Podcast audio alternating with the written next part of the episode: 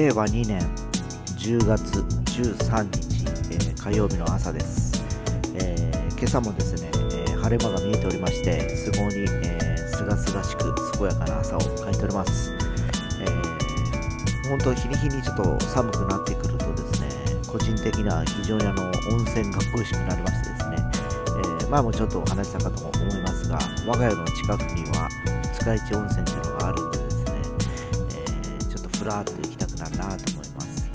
えー、ちょっと足を伸ばせばですね、福岡はあちこちにですね、えー、素敵な温泉郷があったりしてですね、えー、ちょっと前にはですね、えー、その本を作るためにそんなエリアを動き回った時期があります、えー、またちょっと行ってみたいなと思っている次第です。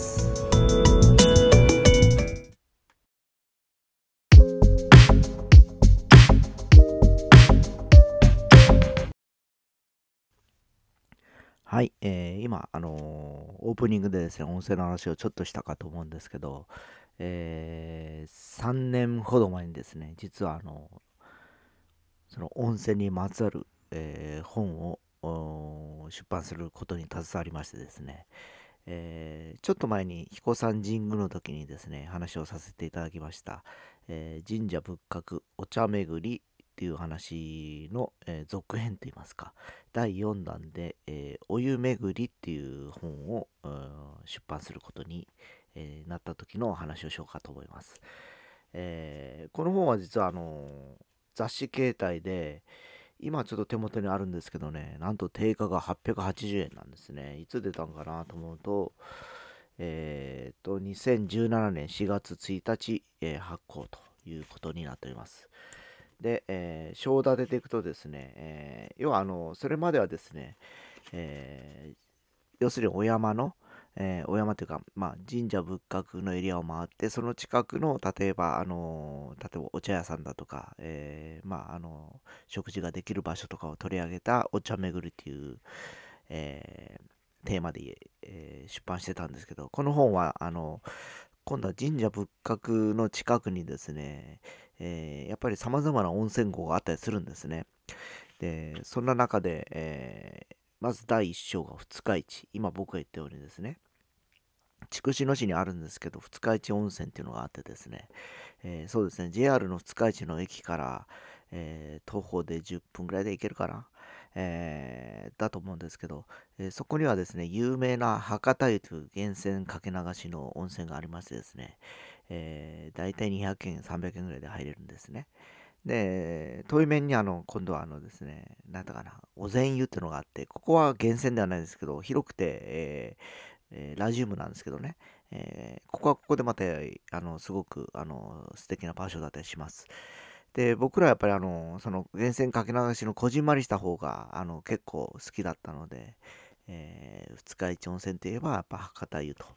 いうとこを巡ったかのかなという気がしますで、福岡の温泉郷でじゃああと何があるかなと思った時に、えー、ちょっと前に僕はあの福岡県古賀市にある、えー、商工会の方々からちょっといろいろとお話をいただきましてですね、古賀市を ピーアール するなんか本を作りたいんだという話の中で、そのコンペに参加した記憶があります。で、残念ながらそのコンペにはですね、えー、受からなかったというか採用されなかったんですけど、その時に古賀市をいくつかですね、えー、取材しててですね、そこに出てきたのが薬王寺っていう、まあ、薬の王の寺って書くんですけど、薬王寺温泉郷というのがあって、えー、このエリアはですね、実はアニメクッキングパパにも出てきます、えー、それぐらい実はですね、東区のエリア東のエリアに住まわれている方にとってはですね、えー、結構ポピュラーなエリアでございまして、えー、僕らもですねにかしょぐらいそこの薬王寺温泉郷の温泉に入ることを入りました。で、まあ実際最後はですね、そこで要するにあのイベントの要するにあの撮影とかの、えー、素材を撮ったりをしておりましたが、まあ本当なんと素敵なところでですね、えー、薬王寺のエリアというのは神社もいっぱいあるんですね。えーえー、愛宕神社と、まあ西区にある愛宕神社じゃないんですけど、えー、まあ同じ字を書くんですけどね、うん、まあそういうとこがあったりだとか、まあ、あと有名なところで古賀の駅にある古賀神社で、えー、手水がハートのマークというところがあるんですけど、この上に、えー、快楽荘だとか鬼王荘というのがあってですね、えー、そこに行くと、えー、温泉が楽しめるということですので、一度皆さんご興味ある方は行ってみてはください。で、えー、ここでも出てくるんですけどね、彦山エリアなんですね。えー、で彦山エリアというのはあのー、前回も言いましたように、えー、要はあのー、尺投げ層というのが出てまいります。で尺投げ層とは別にですね、もう一個、あのー、温泉があるんですね。でまああのー、有名な、えー、ホテルなんですけど、彦山ホテルなごみっていうところがあって、えー、ここでもあの内湯が、あのー、要するにあのー、温泉だけ楽しめる時間帯があるようで、えー、そこにも行かさせていただきました。で、えー、非常にあのー、綺麗で快適でですね、また尺投げ荘とは違った趣の、えー、温泉郷で非常に素敵でしたね。でまあ僕自身がそのエリア結構好きなこともあって、その隣にですね田川郡の赤村っていうのがあるんですね。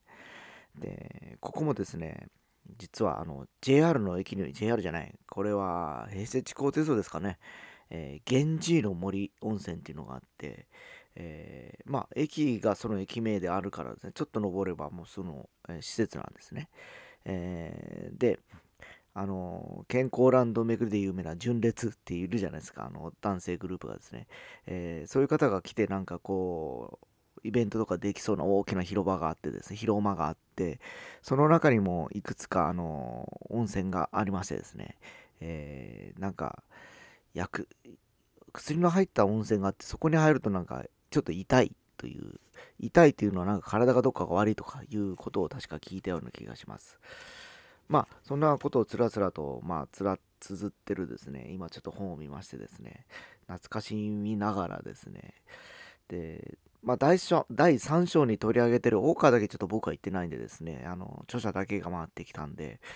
ちょっと大川は逆に行ってみたいなという気がしてるんでですね、えー、ちょっとほんと機会があれば、うんと温泉巡り、まあ、神社ぶっかけてまた温泉巡りでもいいのかなと思っております。